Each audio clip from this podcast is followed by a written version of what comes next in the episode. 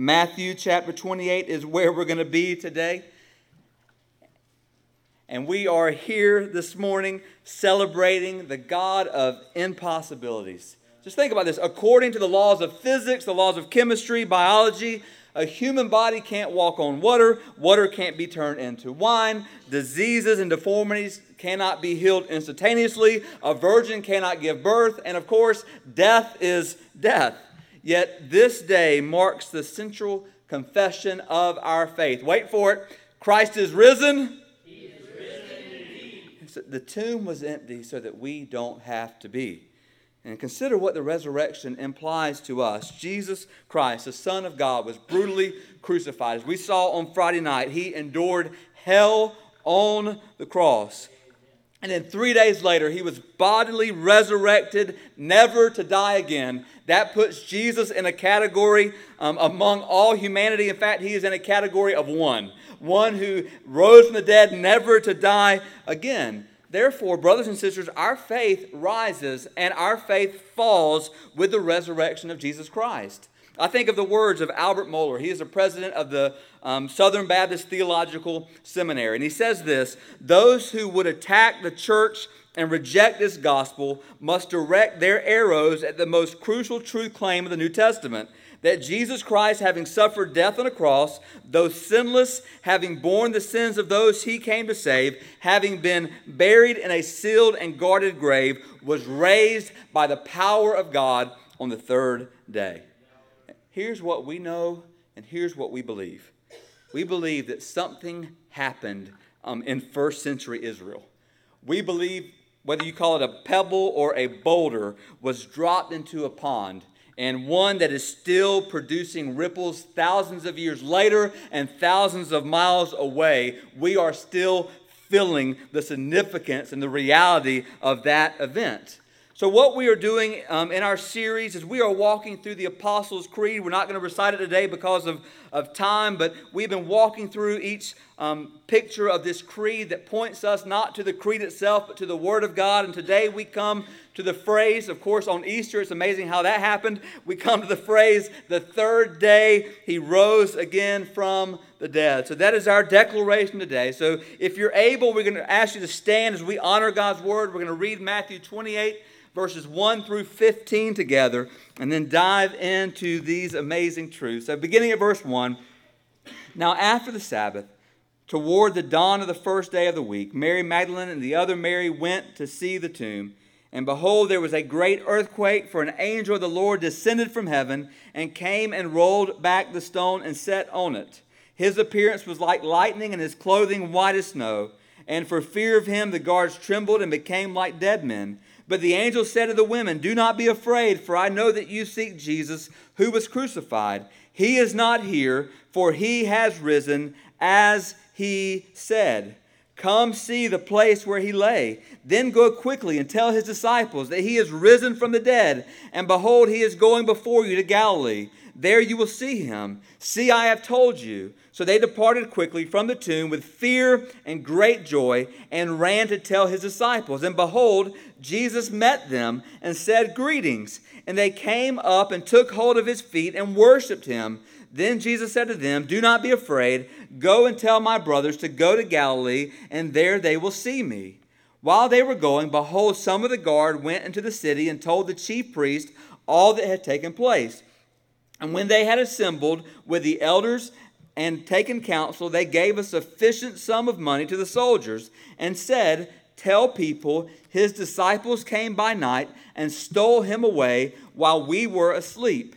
And if this comes to the governor's ears, we will satisfy him and keep you out of trouble. So they took the money and did as they were directed. And this story has been spread among the Jews to this day.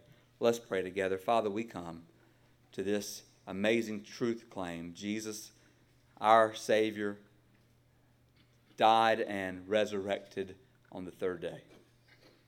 Lord, today we pray in our time together that you would help us to, to get past the familiarity that we have with this story. And God, we just pray that it would affect our hearts in a new and a special way today. Oh, how we need you. We need your truth. We need your Son. Father, today meet us here. In Jesus' name, Amen. And you may be seated. So I find this whole story fascinating that the, the enemies of Christ waste no time to, to spread lies concerning the resurrection. In fact, when we come to the end of Matthew 27, what we find is that it was the enemies of Christ, um, not his followers, who remembered that Christ said he would rise from the dead. So it was the enemies that remembered and not, not the ones who heard it over and over and over again. So, following the resurrection, the enemies of Christ scramble to try to explain away what has happened. And let me just say this we live in a world where sinful man is always seeking to explain away the divine, always seeking to explain away what is of God. So we are told in Matthew 28 payment was made to the soldiers, a conspiracy was born, and the conspiracy was this he did not rise from the dead, his body was stolen.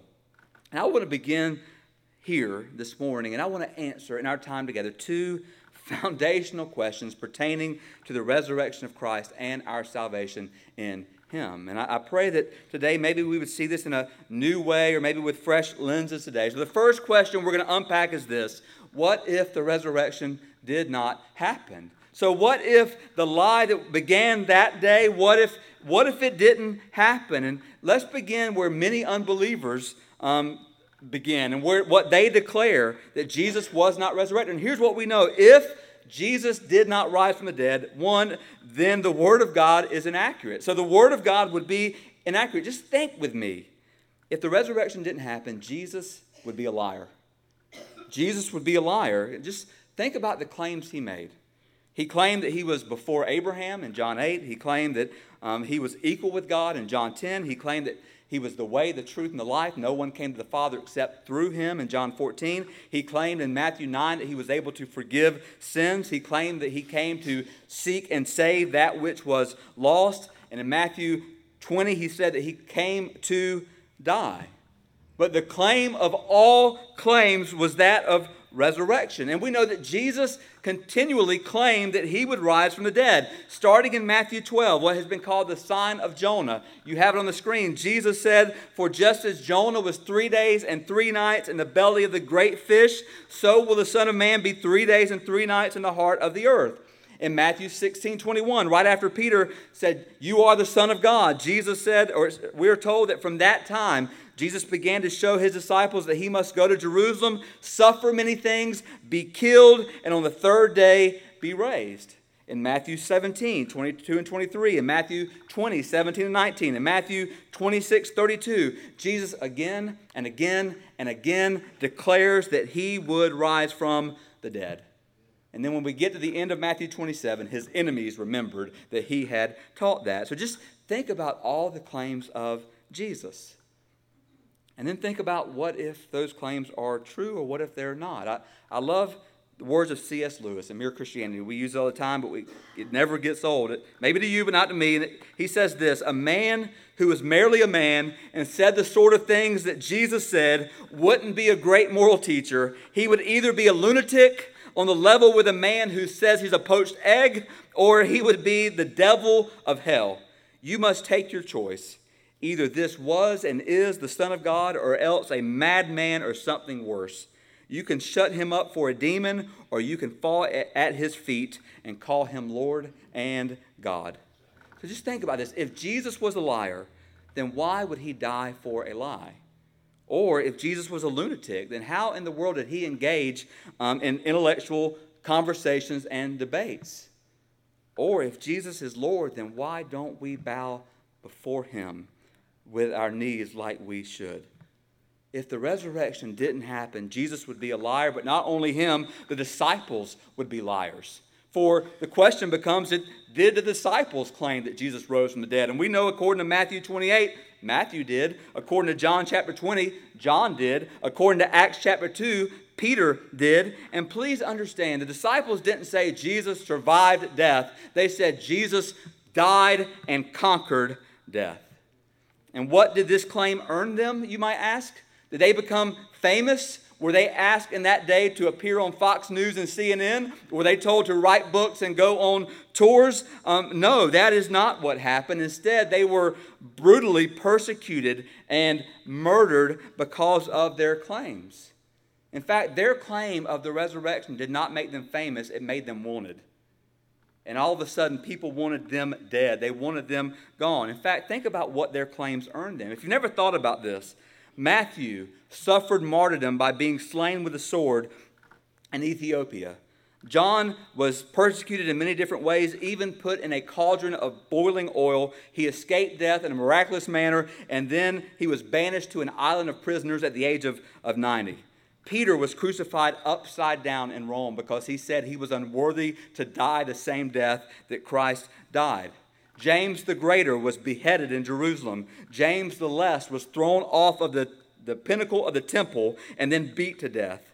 Bartholomew was filleted alive. Andrew was bound to a cross where he preached to his persecutors until he died. In fact, the story goes that when um, Andrew was led to the cross, he broke free and ran to the cross and hugged it and said, The closer I am to you, the closer I am to Christ, the further I am from you, the further I am from my Savior. Just imagine those words. Thomas was run through his body with a lance. Jude was shot with arrows. Philip, get this, was impaled with iron hooks in his ankles and hung upside down until he died. Simon the Zealot was also crucified. These men who claimed that Jesus rose from the dead, they didn't become famous, they became dead. That is the reality. I love the words of Pascal, who said, I believe the witness who gets his throat cut. That's the witness I believe. And these men died not for a lie, they died because they experienced something. So these disciples, they didn't get fame, they didn't get fortune, but get this, brothers and sisters, they got Jesus. And they got him then, and they got him forever and ever and ever. But if, if the resurrection didn't happen, then the word of God is inaccurate. But then, secondly, then the message of God is inadequate. So if it didn't happen, then the message that we are proclaiming is inadequate. Think about this the message of God is what we call the gospel. And what the gospel is, is that God took the initiative. So God took the first step to save us while we were lovers of sin and haters of God. While that was happening, God sent his one and only Son, born of a virgin, who came into this world, lived a life that none of us could live, a life of total perfection, died a death that none of us could die, a death for the sins of the world, and conquered an enemy that we can't conquer death and the grave. We know that, that Paul claimed that the gospel message was the power of God unto salvation. In fact, today we claim that this gospel message is the most important message that we could ever proclaim. But let me just say this if Jesus did not rise from the dead, then this message is inadequate. In fact, even the Apostle Paul said this in 1 Corinthians 15 If Christ has not been raised, then our preaching is in vain, and your faith is in vain. We are even found to be misrepresenting God because we testified about God that he raised Christ. So basically, what Paul tells us is this if Christ isn't raised from the dead, then we're wasting our time. We're wasting our time.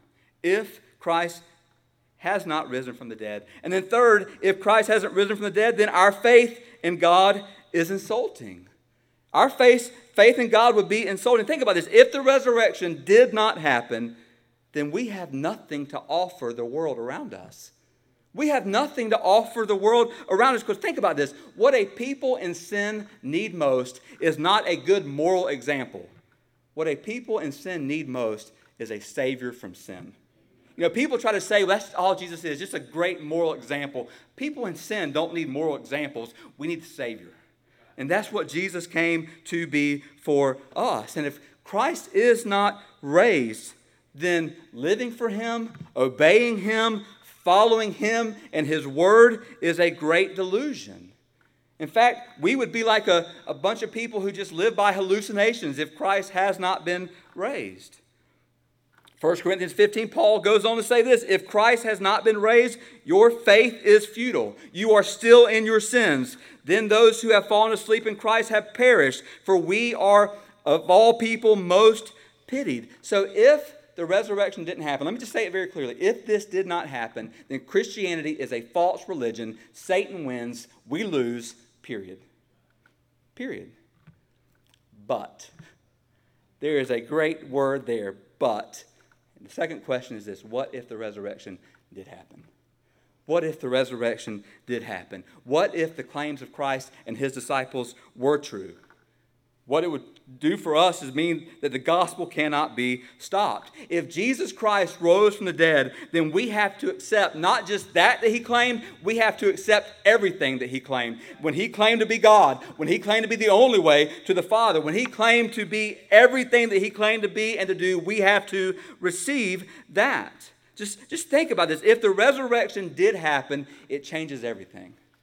One, one German philosopher said this the problem with the resurrection is not there's, there's not enough proof. The problem with the resurrection is that if we believe it, we have to change.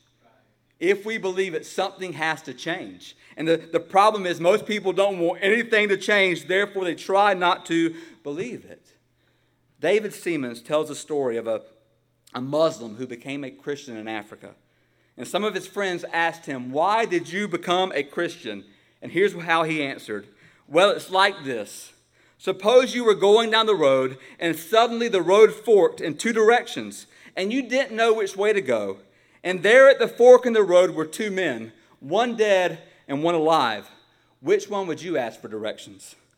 Yeah, we, we hear a lot today about which religion is true. What religion should we believe? Aren't they all the same? And here's a simple way to answer the question find the one whose founder rose from the dead and follow him. That's the way to settle. Find the one whose founder rose from the dead and follow him. If this is the case, and we are here this morning declaring that it is, then here's what we know. Number one, Jesus is Lord over life and death. If the resurrection did happen, then Jesus is Lord over life and death. Hear the words of Jesus in John 10. I love this. Jesus says, I lay down my life and I take it up again. No one takes it from me, but I lay it down of my own accord. Think about this. I have the authority to lay it down in death, and I have the authority to take it up again in resurrection. Who in here has determined their own life and their own death? No one. But Jesus did. I mean, just, just think about this. And because of that, no one can keep him down because no one knocked him down.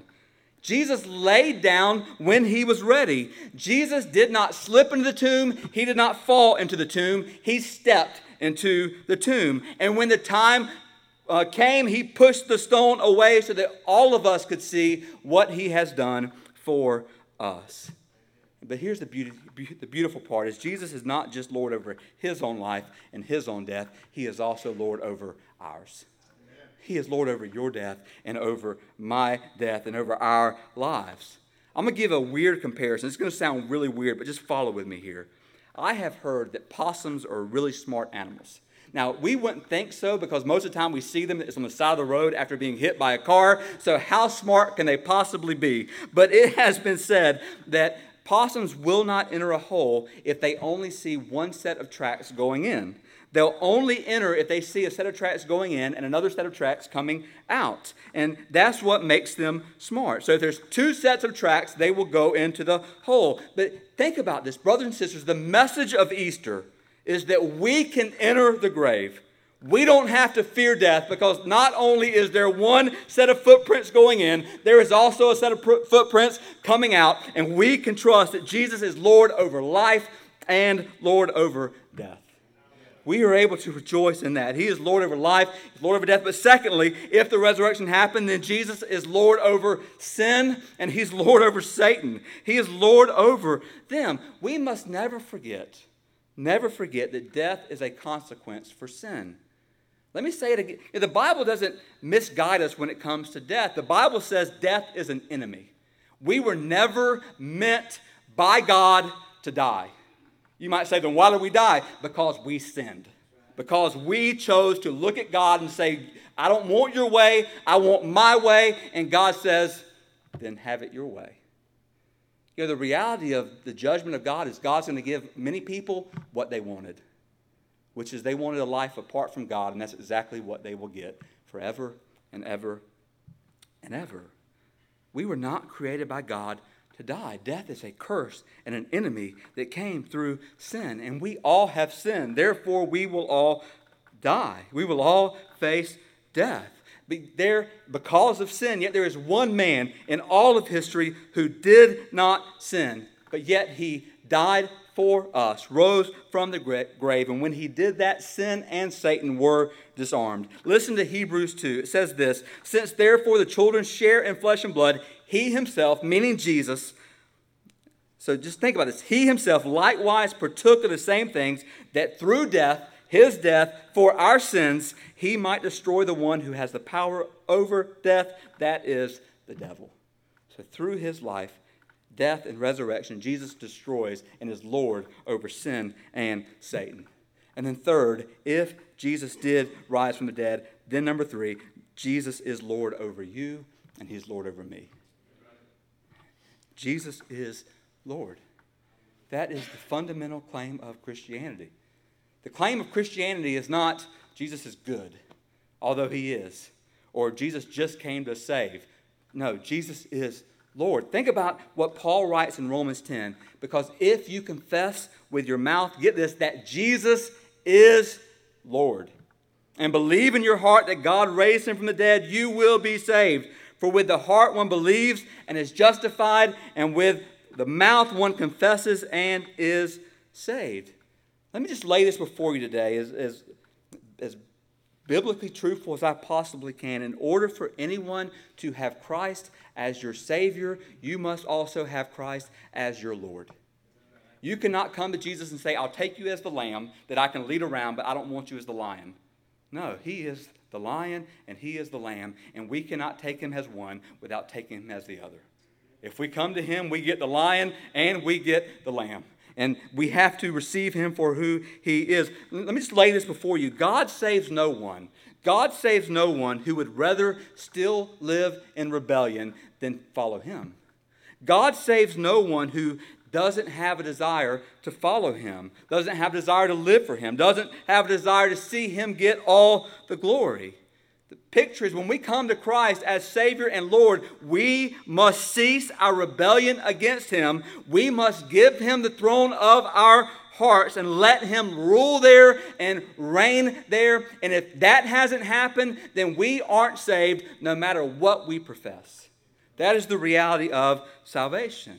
That is the reality of what we are here. And the, the sad thing about it is, all over the scripture, Jesus is Lord, yet that is the place that many Christians go, uh huh, I don't really like that kind of preaching. And the picture is this if you are not willing to call Jesus Lord, you will never enter heaven. That is the reality of Scripture. So I think about this. This is who Jesus is. If the resurrection happened, again, we are here declaring that it did. And when I think about that first resurrection Sunday, here's what I'm reminded of I'm reminded that Jesus gets the last word. Jesus gets the last word. Think about this. Satan, brothers and sisters, Satan doesn't get the last word. Cancer doesn't have the last word. Diseases and sickness do not get the last word. Shootings and wars do not get the last word. In fact, I love this one. Politicians don't get the last word. Amen. Starvation and poverty don't get the last word. Dysfunction and rebellion don't get the last word. And death itself, itself does not have the last word. Because Jesus died and rose from the dead, brothers and sisters, he gets the last word. But let me just lay it out here. He will get the last word over every one of our lives. In fact, I want to show you one more picture this comes from Matthew 25, and this shows us what Jesus' last word will be to every single one of us in this room, one or the other. According to Matthew 25, Jesus says this Then the king will say to those on his right, that means those who came to God on his terms through his son, Come, you who are blessed by my Father, inherit the kingdom prepared for you from the foundation of the world. So, those that came to God on His terms through His Son, Jesus will say, Come, enter into your rest. But for those who don't, the next picture is this. Then He will say to those on His left, Depart from me, you cursed, into the evil fire prepared for the devil and his angels. Just think about this. If you were to stand before God today, which do you believe he would say to you? Would he say to you, Enter in to my rest because of what you have done for, through, through me? Or would he say, Depart from me, I never knew you? See, the reality is, some point this weekend, many of our children and many of our grandchildren are, are going to, or have, or will run around in our yards or in rooms intently looking for these things called eggs. And like our children, scattering around looking for eggs, every single one of us in this room are also on a hunt. Whether you know it or not, whether you're willing to confess it or not, you are, brothers and sisters, on a search for significance, purpose, fulfillment, and life itself. And the problem is, we, just like our children, often settle for the shiny and the sugary things. That's what we settle for. We settle for the shiny and the sugary. And that's what we desire and that's what we settle for. But let me just say this if you are here this morning and you want that which will last forever, then you must pay careful attention to Easter. Meaning, you cannot afford to miss what Christ has done for you. In fact, let me say something I said Friday night. I just want to lay this out here again. Jesus earned for you what you could never earn for yourself. It is possible. It is possible for us in this room to earn the wrath of God because of our sin. And it's not just possible, it's true of all of us. We have all earned the wrath of God because of our sin. So it's possible and, and probable, and it has happened because of our sin. But let me just tell you this it is not possible for us to ever earn our salvation. We can earn God's wrath, and we have, but we can never, ever, ever earn His salvation. Thankfully, brothers and sisters, Jesus has earned it for us. Let me just say this. I said this on Friday night, but I think this is so beautiful that Buddha's last words. Think about Buddha, his last words were this strive without ceasing. So, Buddha, this, this great religious leader, his last words were, Don't stop working. Maybe, just maybe, you can earn it. And Jesus' last words were, It is finished. Meaning, I have earned it for you.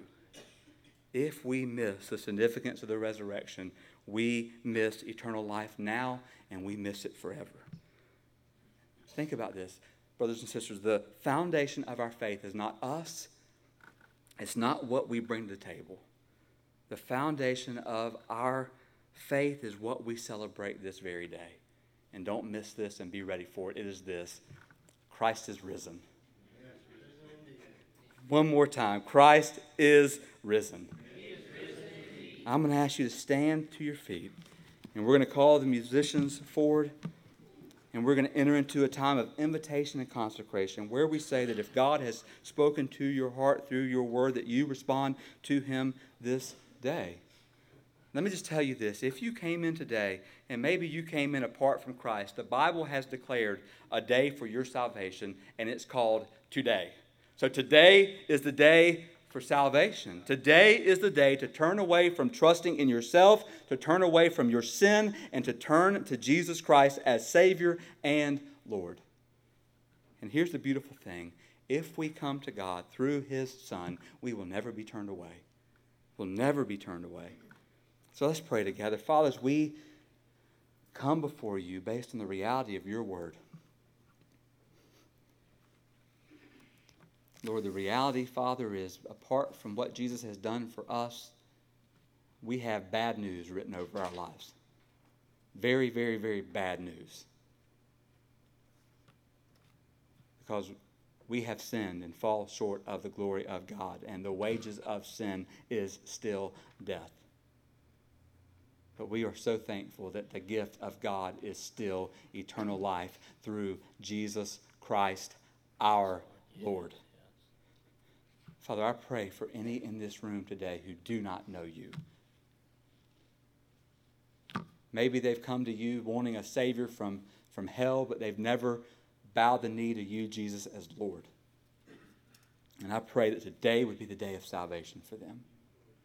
God, I pray for others in this room today, God, who have trusted you as the Savior and Lord, but God, find themselves right now, Lord, as a prodigal away from you. Yes. Today, as you did the prodigal, I pray that you would uh, cause them to come to their senses, God, and return to you. Yes, God, help us to see today what it is that we leave when we leave you. And Lord, God, give them the grace and the mercy to return to you, knowing, God, that you are waiting for them and your words to them are welcome home. Father, just finish this time today as only you can. In Jesus' name we pray. Amen.